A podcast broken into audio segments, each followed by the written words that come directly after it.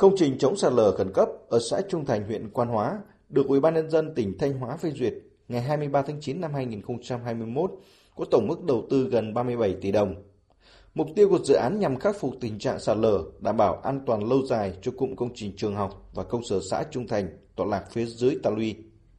Dự án do Ủy ban nhân dân huyện Quan Hóa làm chủ đầu tư. Đơn vị được chỉ định thầu thi công là công ty cổ phần Xuân Việt có địa chỉ tại thành phố Thanh Hóa. Theo ghi nhận của phóng viên tại khu vực dự án, có rất nhiều điểm đã bị sạt lở, nhiều khối bê tông, mặt cơ chống sạt trượt bị gãy, lún sâu cả mét. Đặc biệt hơn tại vị trí rãnh thoát nước, các khối bê tông bị nứt toác và kết cấu bên trong không có cốt thép. Nhiều điểm còn lộ ra những viên đá đen cỡ lớn nằm trong khối bê tông.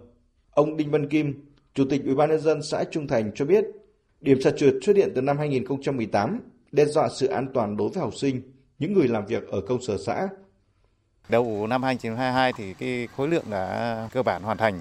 Nhưng đến tháng từ tháng 5 năm 2022 ấy, lại phát hiện thêm một số vết nứt thì cũng có tiềm ẩn nguy cơ sẽ là ảnh hưởng tới một số tài sản.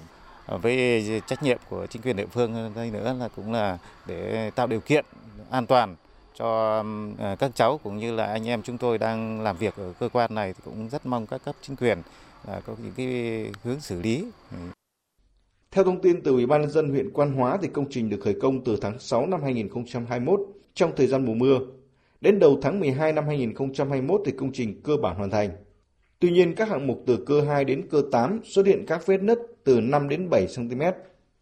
Ông Nguyễn Đức Dũng, Chủ tịch Ủy ban nhân dân huyện Quan Hóa cho biết, đã phát hiện hiện tượng này từ trước và có báo cáo với tỉnh và các sở ngành chuyên môn cũng đến kiểm tra và đề nghị chủ đầu tư phải theo dõi, thực hiện các biện pháp an toàn tỉnh thì cũng đã có chỉ đạo sở xây dựng. Cùng các ngành lên kiểm tra, đánh giá nguyên nhân. Thì nó do là cái việc là địa chất, cái khu vực xả trượt đấy là nó phức tạp. Do quá trình mưa như thế thì nó, nước nó thấm vào bên trong. Và hình thành một cái đới bị nứt nẻ, đập vỡ mạnh. Thì tỉnh cũng đã có yêu cầu, chúng tôi đã thực hiện biện pháp là di rời người và tài sản ra khỏi khu vực nguy hiểm không sử dụng các cái công trình trong cái phạm vi đó để cho đến khi được khắc phục các cái yếu tố nguy hiểm. Khi được hỏi công trình thi công khi chưa được phê duyệt thiết kế kỹ thuật, đánh giá địa chất, Chủ tịch Ủy ban nhân dân huyện Quan Hóa khẳng định đây là dự án thực hiện theo quy trình khẩn cấp, tức là vừa làm vừa khảo sát thiết kế, hồ sơ hoàn thiện sau. Thế nhưng vấn đề đáng quan tâm là mùa mưa đang đến, công trình hư hỏng không chỉ ảnh hưởng trực tiếp đến đời sống người dân học sinh mà vấn đề khắc phục sửa chữa phần hư hỏng của công trình ai sẽ chịu trách nhiệm. Ông Phạm Bá Thoại, Giám đốc Ban Quản lý Dự án Đầu tư xây dựng huyện Quan Hóa cho biết, vì công trình chưa nghiệm thu, đang trong giai đoạn thi công, nên nhà thầu sẽ phải chịu trách nhiệm. Tổng dự toán không thay đổi. Về hướng khắc phục thì ông Phạm Bá Thoại nói. Sau khi nó bị như thế, Ủy ban tỉnh đã cho à, các sở là đã lên kiểm tra và đã có báo cáo rồi.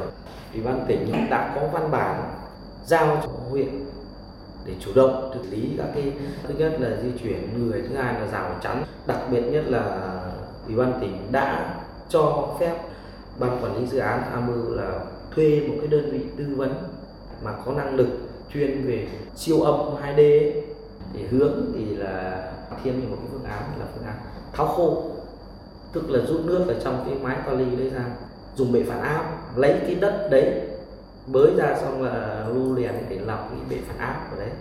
Với tính chất cấp bách thì những năm gần đây, ở khu vực miền núi của tỉnh Thanh Hóa đã và đang áp dụng thi công nhiều công trình theo hình thức cấp bách, nghĩa là được chỉ định thầu, thi công trước và hoàn thiện hồ sơ sau.